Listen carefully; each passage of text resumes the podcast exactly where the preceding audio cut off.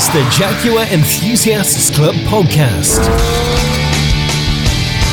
On this episode, we learn how to restore an E-Type as Peter Shrubsall shares his story of the restoration of a Series 3 V12. Also, Richard West and I discuss how manufacturers drive motorsport, and Tom gives us the latest from his motorsport diary. JECpodcast.com. Hello, Wayne Scott with you here on the Jaguar Enthusiast Club podcast. Hope you're keeping well and coping with the second lockdown that's hit us here in the UK. It's a difficult thing to have to be told to stay in and to give up most of the freedoms that we enjoy, especially when it comes to driving our Jaguars and attending our events. But do it we must, and we'll be here on the JEC podcast to keep you entertained and hopefully bring a bit of sanity to proceedings as we navigate our way through the latest lockdown as part of the COVID 19 pandemic as it continues here in the UK. I know things are different in various other countries around the world, but that's the situation from where I talk to you now. So stick with us here on the Jaguar Enthusiast Club podcast. We'll get you through it, we'll keep you entertained, and we'll keep the worldwide Jaguar community in touch. Also, of course, don't forget if you are a JEC member, included in your membership is not only access to our fantastic forums online at jec.org www.uk where you can get all the technical help and advice you need, but also our fantastic monthly magazine, which has continued unhindered by pandemics over the past few months. Of course, Jaguar Enthusiast, the fantastic full colour A4 magazine that you get as part of your membership of the Jaguar Enthusiast Club. And it's of Club Matters I need to talk to you actually as we approach the 60th anniversary of one of the most iconic cars ever built and certainly one of the most iconic Jaguars ever built. It is, of course, the Jaguar E Type, and currently the Jaguar Enthusiast Club are in need of a volunteer to head up our model section for E Types. Now, this is the ideal opportunity to exercise your passion for the model and be a part of creating E Type history in 2021 as we celebrate six decades of this legendary Jag. If you love your E-types and if you feel you know a little bit about them and would like to volunteer some time to the Jaguar Enthusiast Club to further our knowledge and of course add to our magazine content for E-types, please get in touch now office at jec.org.uk. Everyone who applies is considered for the role of course and there's actually an opportunity to job share if we get a number of people applying with an interest to helping us out.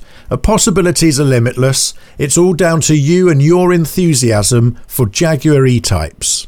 If you want to read more about the job description, you can find it on the news pages at jec.org.uk. It's a minor formality, don't be put off by the job description. It just gives an explanation of what the job role might entail. And if you have just a little bit of time but a lot of passion for Jaguar E types, we'd love to hear from you if you can help. And don't forget, right here on this very podcast, you could win a Jaguar XK and a 5 litre V8 one at that, all for just a £2 raffle ticket that you can buy at jec.org.uk forward slash raffle. This is, of course, our charity raffle draw, and to be given away to one lucky winner when we do the draw at Blenheim Palace for the Summer Jaguar Festival on the 16th of May next year. They'll drive off with a 5 litre V8 Signature Edition Jaguar XK with just 35,000 miles on the clock, finished in Italian racing red. It's lovely. And all the profits from our raffle, as usual, going to charity this year towards the Haemophilia Society, who, of course, we've heard from on this very podcast in previous episodes. Don't forget then, get your tickets now, just £2 online at jec.org.uk forward slash raffle. And it could be you, a podcast listener, who could be winning that Jaguar XK. Get online now, get your raffle tickets and support the Haemophilia Society, the UK wide charity for those affected by genetic bleeding disorders. Memories of Motorsport. Richard remembers on the Jaguar Enthusiasts Club podcast. On the Jaguar Enthusiasts Club podcast, now we're once again going down memory lane and talking to Richard West about his memories from a lifetime in motorsport. Now, there's an old phrase coined in motorsport that you win on Sunday and sell on Monday. But how does motorsport and the production of road cars go hand in hand? Well, Richard, you came across this many times in motorsport and within your career. So explain how the relationship works. Yeah, it's interesting. It, it, it, in any formula, whether it's uh, sports car racing, Formula One, what you're really looking for, or what the manufacturer is looking for, is predominantly there are two things. There's obviously the success of winning, but equally, what the public don't really see is the drive that goes on between the manufacturer and the team, and the number of physical staff that go through a program by a manufacturer again, you know, if I go back to the 80s when I first joined Williams, Williams were Honda powered.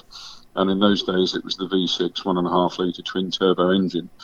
And although there were regular faces in the paddock from the Honda personnel, I remember by about race five that season, I, spoke to Patrick Head and I said, you know, I keep seeing all these different guys. What's the story? And he said, ah, oh, what's happening is he said, from the production teams in Honda in Japan, certain people are seconded. He said they can come from many different departments. Some come from trim, some come from design, some come from electronics, some come from mechanical engineering. And they're inserted, as a horrible expression, but they're inserted into the program for a short period, maybe only three months, sometimes six months. And the purpose of that is A, to understand how the involvement of that manufacturer is working with an independent organisation because the manufacturers of automobiles obviously supply uh, rely, excuse me, very heavily on the supply chain. So, what is it that you need to do to understand that relationship between the supplier and the actual engine manufacturer or, or the car manufacturer? And secondly, and this was very important and still is, because Formula One and sports car racing and even touring cars and rallying operates at such a fast development pace, these people are put through the programs in order to make them aware of the need for continuous improvement and rapid response time. You know, I, have seen situations in my Formula One career, Williams, for example, where we had a number of manifold, exhaust manifold failures at, uh, at a Grand Prix. And on the Saturday afternoon, that part, failed parts, were put on an aircraft and flown back to the factory. Fresh manifolds were fitted for Sunday the staff in the factory on Sunday were evaluating why the manifolds had failed. They were manufacturing a modified manifold system by Monday evening, straight Tuesday morning, and on the Thursday afternoon, those manifolds were on a test car going round and round Silverstone. Well, there's not many motor manufacturers who have that ability to move things that fast. So what they do is they expose their staff on a rotational basis to the practices of a Formula One team and the need for speed in terms of design, manufacturing, and thought processes. And then they reintroduce those individuals back into the company to take those ideas with them as food for thought and points for discussion of how to make the road car product better. And it's a great proving ground for new technologies, isn't it? And over the years, so many new developments in the motor car have started on the racetrack. And Jaguar, in particular, very, very forward thinking in the early days of their forays at Le Mans into disc brakes and uh, the stories mm. of Norman Dewis testing those on the Mille Miglia with Stirling Moss. Fantastic stories. And that was how mm. new technology was broken. But even as modern as the Audis of the early 2000s that brought LED lights to Le Mans for the first time, that's still very much a part of pushing the motor car and its technology forward, isn't it? Yeah, very much so. And, and I think if you look at all the motor manufacturers that have been through various forms of motor racing, whilst there is, of course, an incredibly high marketing value, I, I, read somewhere recently that Mercedes value the exposure that they get from being so successful currently in F1 at over $3 billion a year globally, which is a staggering sum of you know money in terms of awareness of their product and their success. I've never ever seen a calculation of just how much it contributes back in terms of that technology. But the thing that is so, if you if you look at you know Williams have been in the news recently, obviously because they've changed hands now, they're in new ownership. But when Williams Engineering, Advanced Engineering, was formed, it was able to do things. For example, build that fantastic, you know, supercar for Jaguar, the design concept that was put through in a very short space of time. Because what it actually does is it takes ideas and it takes processes and it puts those into the minds of the young design teams, the men and women who are responsible for that product. So effectively, it removes limits of thought. You know, previously, uh, somebody said a while ago on one of the interviews you did on the podcast, the problem was with the E-Type when it first came out. Various departments actually built it, but it was only, I think, seven to ten days before somebody was given it and said, put an exhaust system on that thing. Mm. Well, that would obviously never ever happen in a competition position because what you're doing is you're constantly looking for an integration of those departments to actually make the whole product better as a result of those learning experiences that you pick up through the high speed world of motorsport. Do you think the way that Formula One runs now, I mean, you mentioned Mercedes, and they're a very good example of that almost old fashioned relationship between manufacturer and race team. But in the days of Formula One now, where there isn't such a direct or obvious, perhaps, link between a manufacturer and the F1 team, do you think some of that's been lost? And in, in certain senses, do you think some of the point of winning has been lost? I think it's it's it's it's not the public. I don't think the public perceive it as the testing ground that they perhaps did in the 80s and 90s. Um, really, towards the end of the 90s and the start of the new millennium, there was an enormous surge in commercial interest in Formula One, and quite clearly, the, you know, if you look back at the amount of sponsors and some of the teams that the companies they had involved, the commercial messages almost overtook the technical message, uh, much to the disgust of the engineers and the designers in F1. But I think you know, if you if you look back at one of the most successful, and I'm going to sort of dive off slightly because I was just thinking about this when you were asking the question one of the really good examples of a motorsport program driving road cars was the formation of Jaguar Sport back in the early TWR days because Jaguar produ- were producing a fantastic product at the time, you know, which was going through all the metamorphosis that Jaguar was going through. But that meeting that took place that eventually spawned Jaguar Sport, where the body kits and the different interiors and the engine modifications came along, all of that was all spawned really out of the motorsport program. And I can remember, you know, that the XJ uh, series of saloons and the XJSs going off day after day after day, you know, on test sessions with race engineers and people like Eddie Hinckley and others who went along and Paul Davis and who actually took their experiences from motor racing into making those cars what were at the time highly desirable high performance road cars with a demonstrable link to the technologies of the motorsport program that Jaguar were running through TWR at the time. And of course, Jaguar still doing that with Formula E now, and the big sponsor emblazoned on the side of those Jaguar Formula E cars is Panasonic, who of course supply the hmm. batteries mm. to the Jaguar EV road cars now. So it's it's still mm. happening, isn't it? Oh, very much so, very much so. And I think if uh, obviously the, the, teams increasingly these days play those relationships close to their chest because they're looking for more and more. If you go back, whether it's sports car racing or Formula One or IndyCar racing, if you go back to the 80s, early 90s, you could still make technical improvements that would result in you getting a benefit of, say, two, three tenths of a lap, you know, quicker. Today, you have to measure those advances in hundreds of a thousand or thousandths of a second because the design parameters of the cars are so close and therefore the teams play things much closer to their chest. But that is a very good example where Panasonic are heavily involved in those programs, and I'm sure the supply chains increasingly as we move forward will have to do so with the emergence of the electric vehicles because there will be a greater requirement to test those things in anger. Well, there'll be lots more advances in motor vehicle technology as Jaguar move towards their ever increasingly electric future, it would seem. And uh, also a good example of racing feeding into road cars and, of course, customers' cars. As far as Tom Robinson from Swallows Independent Jaguar is concerned, is his race car, which we'll hear the latest on next. And of course, he uses that race car to learn more about racing Jaguars so that he can impart knowledge onto his customers. Tom will tell us more in just a moment.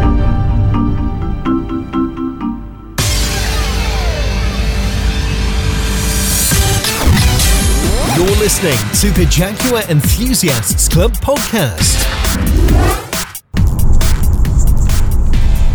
So I've just about recovered um, from Castle Combe over the weekend, and we're full steam ahead straight away, prepping the car um, for Thruxton this weekend. Um, so it was, uh, as we've said in the last uh, episode, it was an absolute cracking weekend for us up at Castle Combe, and we ended up qualifying on pole and, and winning both of the races, which was just brilliant.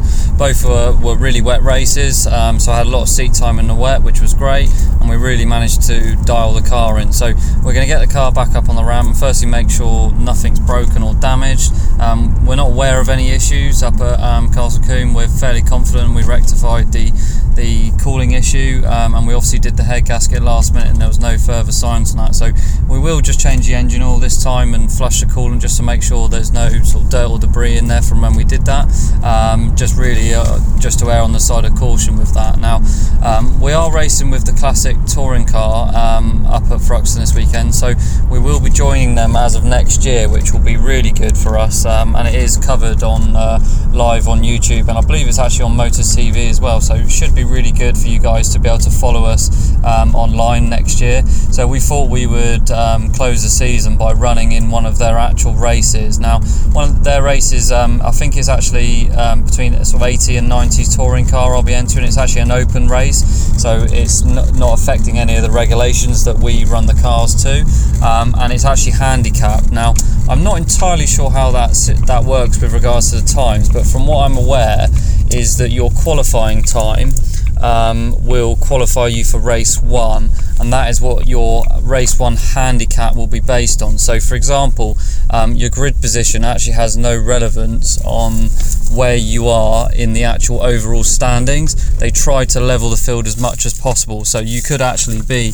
last on the grid, um, but with your handicap time added you could be actually on pole. So it'd be interesting to run the Jag against some other cars. Um, I'm actually really looking forward to that. Obviously, in our series, we're all on the same playing field. We're all building to the same regulation, So it would really be nice to gauge how the, the big old Jag performs against some of the kind of more desired race cars. So um, that is one thing I am looking forward to. Um, it is also going to be wet again. So we're going to leave the car in uh, a wet setup. Um, and like I said, give it a full inspection and just change all the oils. That's all we really need to do, and then fill up with fresh fuel, and away we go. You're listening to the Jaguar Enthusiasts Club podcast. Join the Jaguar Enthusiasts Club now at jec.org.uk. Well, this week on the Jaguar Enthusiast Club podcast, we're going to follow the story of a fantastic E Type restoration project. Now, any of you who came along to see the JEC stand at the NEC Practical Classics Restoration Show back in 2019 will have seen this car on the club stand and happy to report it's now finished. So we'll find out a little bit more about the trials and tribulations that its owner, Peter Shrubsall, has had along the way. Welcome to the podcast, Peter. Thank you very much. Yes, it's been a, a much longer project than I anticipated, but uh, immensely satisfying. As they often are, aren't they? Let's start off by giving people the background on your Jaguar history because this was not the first car build that you'd done. In fact, you had done a Suffolk SS100 first, hadn't you? I had. I had uh, prior to that, I'd had a Daimler Double Six for um, uh, many, many years, almost 20 years, and uh, and enjoyed that immensely. But uh, in in retirement, I wanted a project to do, and the the Suffolk was uh, just fitted the bill perfectly. And um, but once that was complete and I was enjoying it, um, I wanted something else to do. And um, building the Suffolk um, was not a restoration other than in the mechanical parts. Um, uh, it, it, it, was much more a creation project, but a restoration project and an E-type I'd always hankered for. Um, so I went out on a hunt for an E-type and remarkably found one in the village in which I live, um, down in Devon. Um, uh, I was put onto this car. It had uh, been uh, under a lean-to for between four and five years. The guy couldn't remember exactly when he'd taken it off the road, but he'd um, it had been gradually deteriorating, losing a lot of automatic trans- transmission fluid, and then he hit a, um, uh, a sleeping policeman or a curb edge and broke um, three of the four exhaust manifolds on the engine, which made it sound absolutely awful. And he took it off the road and just left it. Um, and so uh, it, it was the model that I'd wanted, having had the V12 in the double six and know what a lovely thing it is. Um, and I felt that the the fixed head V12 was actually the, the most sophisticated of the E types, the most refined, but it was the least expensive one to buy. Um, at, at, the opposite end of the scale of desirability in the uh, in the E-type market to the the sort of 1961 um, first editions, um, and that meant that the project would be affordable, and I could uh, um, afford to um, spend a reasonable budget on making it um, sound with a minimum risk of actually um, making a loss should I get to the stage of selling it, which I don't at the moment. well, the poor car did deserve to look tired because I seem to remember you telling me that it had covered well over 200,000 miles when you got hold of it. Yes, indeed. Um, it was um, uh, certainly over uh, over 215,000 miles.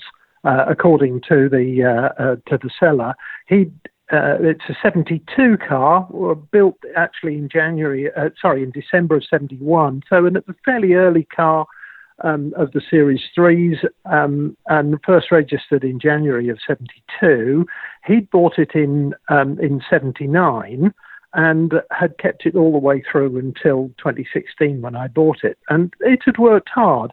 It had had a restoration but actually it was a poor restoration, as we discovered um, in the uh, uh, after the car was stripped um, and shot blast. Um, we found areas that had uh, of corrosion that had been plated over on the inside of the car, plated over again on the outside of the car, leaving the rusty metal in between, which had continued to corrode and just make a huge mess.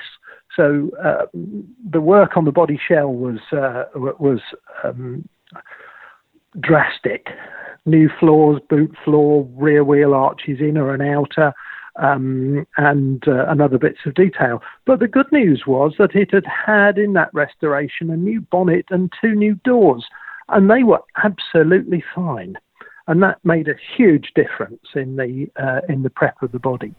I, I guess it sort of hailed from the time when E-types went through a rough patch, didn't they, as a collectible car? They were not worth an awful lot of money in the early 80s, and people did just that. They patched and bodged them together to keep them on the road. It's hard to imagine that now, but that was the case for those cars, wasn't it? Oh, it was very much. And this guy obviously um, uh, in, enjoyed the car uh, and wanted to keep it on the road, and it was corroding, as E-types do. Um, uh, and this was the, um, he told me it was done by a dealer. And that in itself was remarkable because dealers don't normally get involved in that kind of project. Um, but his memory was failing. So I'm, you know, I've got no documentation. Uh, in fact, no documentation other than the V5 came with the car, um, which is which is a shame. But it was all reflected in how much uh, uh I paid for the car.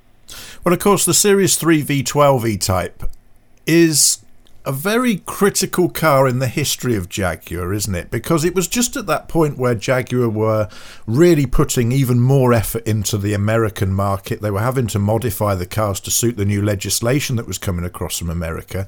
And of course, it is a real lovely bit of Jaguar history in the sense that it was responsible nearly for killing our Norman Dewis way back in uh, the early 1970s. When this car was launched, it was launched with a big press video uh, publicity stunt alongside the XJ13, and that was filming that publicity stunt for this very model of car that uh, Norman had that incredible crash at MIRA that he was very lucky to climb out of, wasn't it? So it, it has a real, real place in Jaguar history. This model.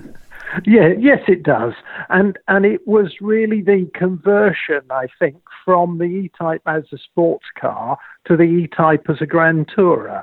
Um, uh, it had been um, extended in its length to put seats in the back, and also enabling an automatic gearbox with the with the two plus two. Um, uh, and the V12 engine made it a, a, a much more um, well, real, yes, you could get the performance from it, but it was a, a, more relaxed cruiser than the than the E-Type was, and of course that's exactly what the Americans wanted. Um, they wanted the style, um, uh, the the shape. The purists all say, "Oh no, it's got to be the early shaped cars," but I think um, as long as the car is painted in the right colour, um, uh, then the E-Type uh, two plus two can, can look every bit as striking as the uh, as the originals. Absolutely, and you did pick that colour, didn't you? Because it was originally black, and you included a colour change in this restoration project. So, how did you land on eventually painting it that lovely Jaguar Carnival pearlescent red that we see it in today? Well, colour is a very careful choice that has to be made. I've never, I, I had a black Morris Minor in my uh, my early days of motoring, and uh, learned then that they are never clean, even when you've just washed and polished them. Um, and I've never had a black car again, and I don't think black actually does the uh, the E-type um, uh, fixed head any service at all.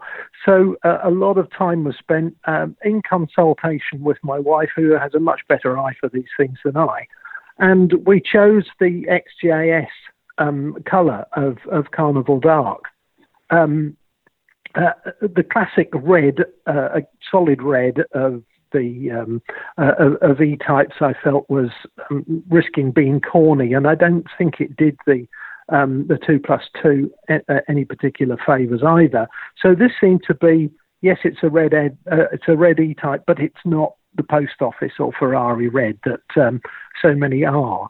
Um, and it has worked wonderfully. I've had many, many compliments uh, uh, from people uh, on how well the car looks. And the the company who did the paint job and the bodywork um, uh, uh, did an exceptional job with it, uh, and it really does look wonderful. It suits it beautifully. Well, you've described some of the horrors that you uncovered when you started to strip that bodywork down. Just how much of a job was it to repair those? How many new panels were needed? How did they fit? What was the journey on getting that body ready uh, for restoration?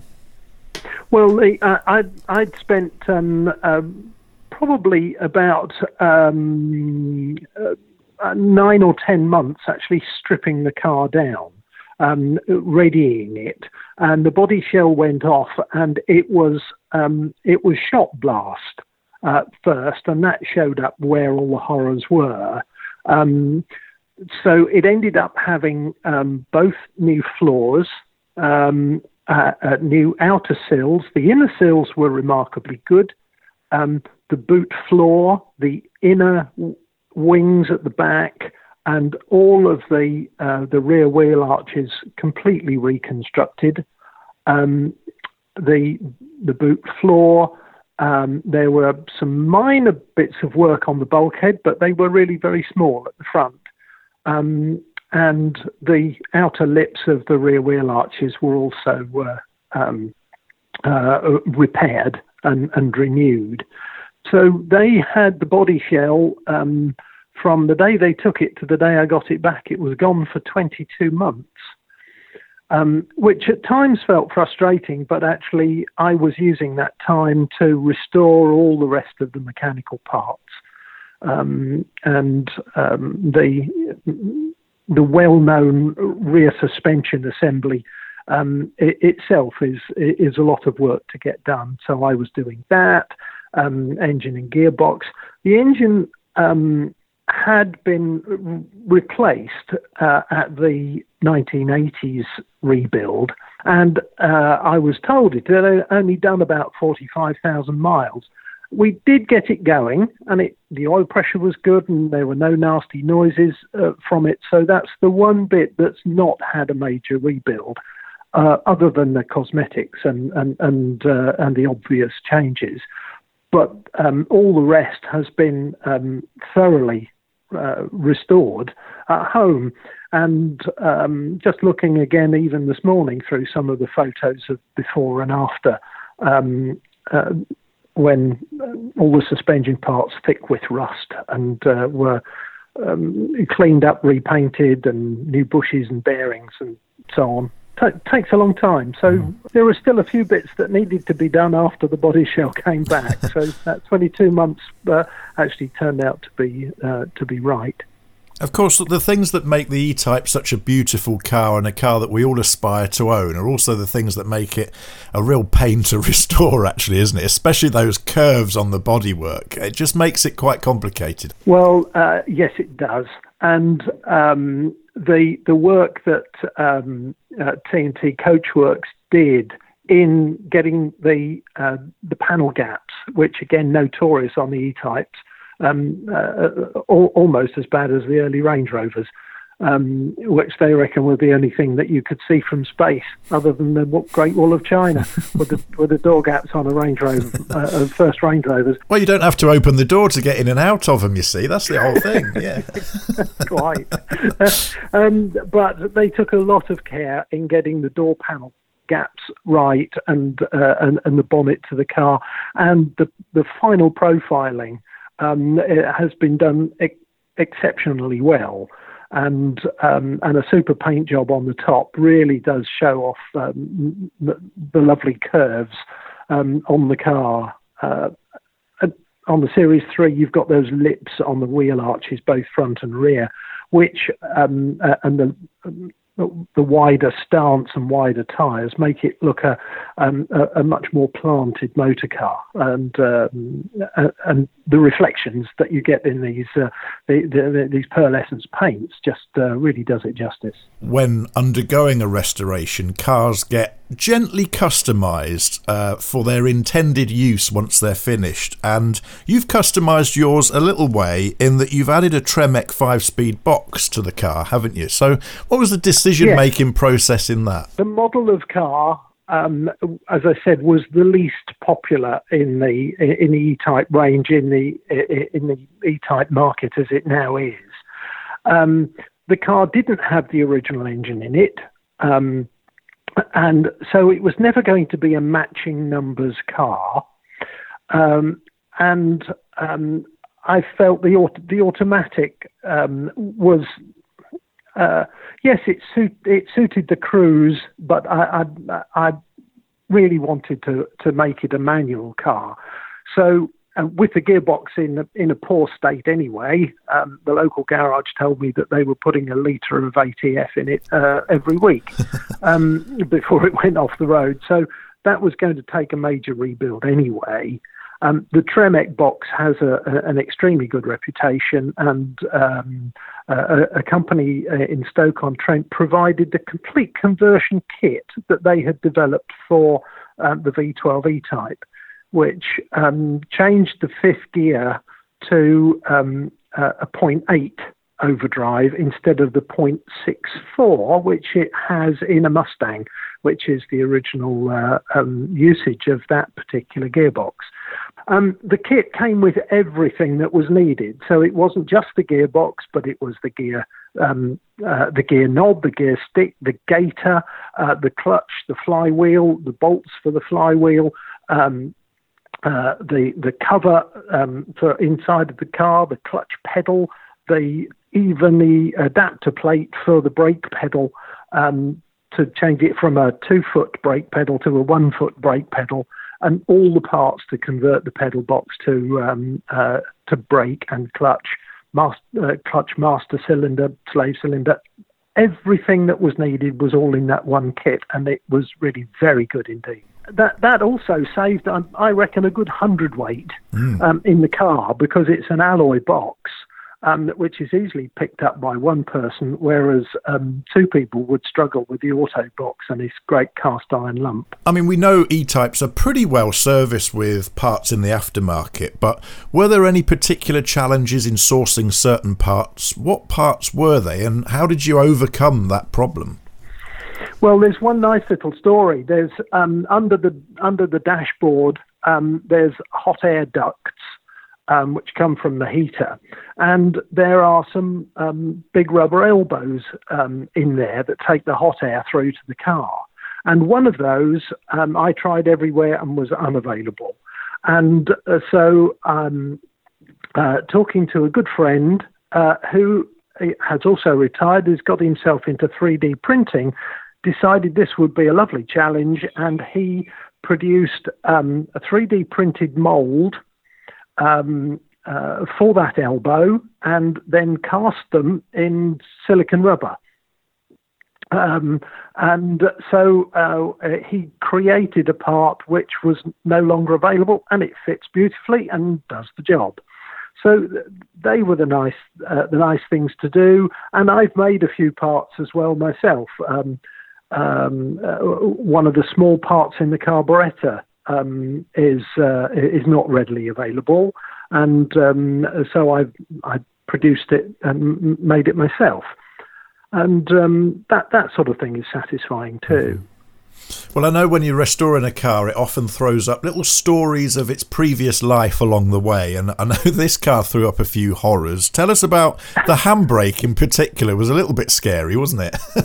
oh yes, it was. I discovered that um, instead of a proper clevis pin.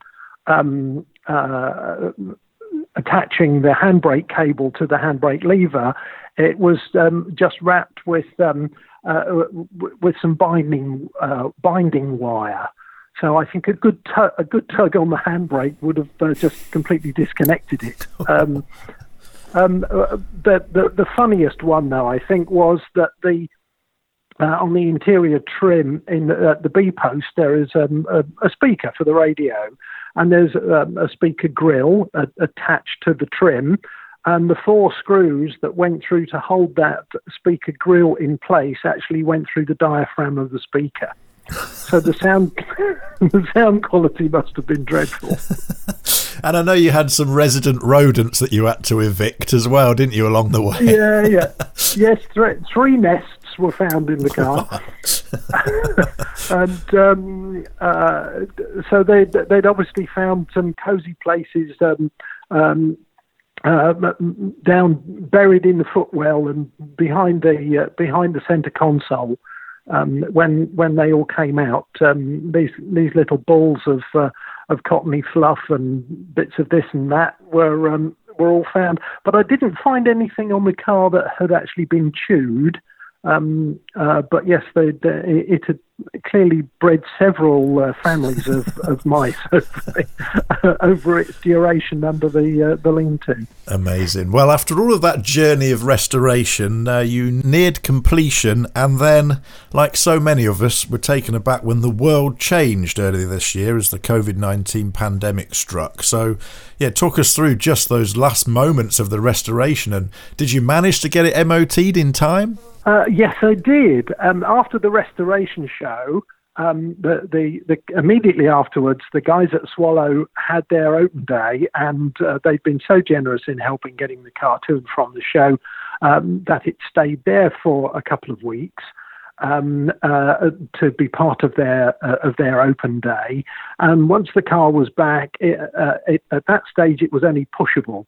So uh, then it was all hands to the pump to get the car um, actually drivable and uh, uh, uh, get it completed. And that was done. The car was ready for an MOT, uh, which I um, which I got two days before the lockdown. So here I had a car that was uh, was legal on the road. I'd driven it to and from the MOT station, um, and now we were all being locked in. I, it had no trim at that stage. It had the seats in and the seat belts, of course. Um, uh, and so those seats came back out again, and the uh, early part of the uh, uh, of the lockdown was spent doing the doing the interior. Um, and again, they faced some interesting challenges. Um, uh, the car had never had a roof cloth in it when I bought it; it was just bare metal. So um, my wife and I um, bonded in the, um, the, the new roof lining kit, um, and then I spent the time putting all the trim in, sound deadening, um, uh, and the normal sound absorbing uh, materials, the insulation materials, and the carpet set. Uh, and BAS over in Newport did a wonderful job with uh, providing the materials for that. And the interior really does look grand. Um, a bit more customization there. Um, I had discovered um, a beautifully made walnut panel that sits over the instrument panel, the center section of the instrument panel uh, that the company in the States make. And I bought one of those. And a good friend has made an insert that goes on the top of the center console. Um, has also made me a, um, a walnut um, veneered piece that sits in, and BAS covered the center console, which is normally a black plastic um, finish with some um, with some matching cream leather. um, and with the walnut in the centre, it really does um, raise the, uh, the, the, the appearance uh, of, of the interior beautifully. Lovely. Sounds fantastic. It's nice to be able to do things like that, and that's one of the joys of restoration, isn't it? As you go along, just add in little touches that you want on the car and that sort of represent your own personality. Yes, and there there are some little bits like like that, and actually making a little leather um, uh, hand grip for the for the handbrake rather than it just being the, the chrome hand, uh, uh, the chrome lever, and um, the the little shelves that go underneath the dash instead of being edged in black, they're edged in a um, in a uh, an oxblood cover, which complements the colour of the car outside. Um, so it's little bits like that which have been um, uh, enjoyable to do. Lovely. Well, you have a completed car at last, despite lockdown and everything else that's gone on this year. So, what's your plans for the car going forward now? Is it a keeper? Is it a user? What are you going to do with it? And well, for the time being, I'm going to keep it and enjoy it and use it. And with with projects like this, there are always little tweaks and adjustments that uh, that you feel you want to make. Um, uh, getting the engine to run sweetly has been a bit of a challenge, but it's looking pretty or feeling pretty good now. Um, still not absolutely sure that the um, the geometry of the front suspension is spot on, uh, but that that can be improved. Um, and uh, but get out and enjoy it. That's what I want to do. But of course, now we're locked we're locked down again. Um, that's going to be limited. But um, the plan is to is to get out and use it. Well, of course, we um, have the anniversary next year to look forward to, where the E-Type will be celebrating 60 years at Blenheim Palace, all part of the Summer Jaguar Festival. So uh, we hope to see you there, Peter, with the car. That's certainly uh, um, on the schedule. Um, uh, I was with a good friend, part of the celebration uh, in 2011 at Silverstone with with, with my uh, my good friends um, Series One uh, Roadster in amongst the 800 odd that we got on track that day. But I gather a thousand cars are planned at Blenheim, um, and uh, I'm certainly planning to be one of those and having the car there. Brilliant. And if someone comes up to you at Blenheim Palace during the Summer Jaguar Festival and asks you what is the best tip you can give to them if they're embarking on an E-type restoration, what's the one golden piece of advice that you would pass on having learnt it? Take more photos. okay. I, I got, I took hundreds anyway, but I didn't have a reference car um, uh, near to hand. And um, with it taking so long, you know, there were times when um, putting something back together again, it really was a how should this go? and um, uh, uh, the the photos that I did take were invaluable, uh, but I just wish I'd taken more. That's a great tip. And we look forward to seeing the car. If you want to have a sneaky peek at what Peter's car looks like and how it's turned out, Go and have a look at the Jaguar Enthusiast Club Facebook page uh, in the coming days and weeks, and you should be able to find the video that Peter sent of his car up there as well.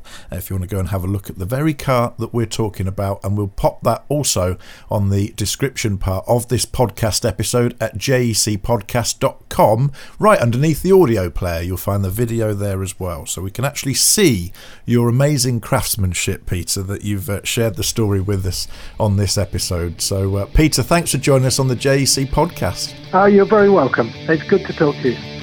That's all for this episode of the Jaguar Enthusiast Club podcast. Don't forget to keep in touch with us here on the JEC podcast via www.jecpodcast.com.